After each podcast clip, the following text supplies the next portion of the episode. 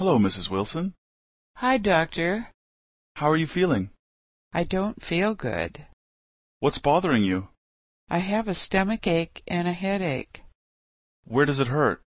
Here. Do you have a fever? No, I don't think so. Okay. Let me look at your throat. Open your mouth. Your throat's red. Does it hurt? Yes, it's sore.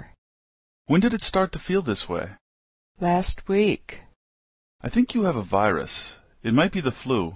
I'm going to give you a prescription for some medicine. Thank you. Try to get some rest, and be sure to drink lots of water and orange juice.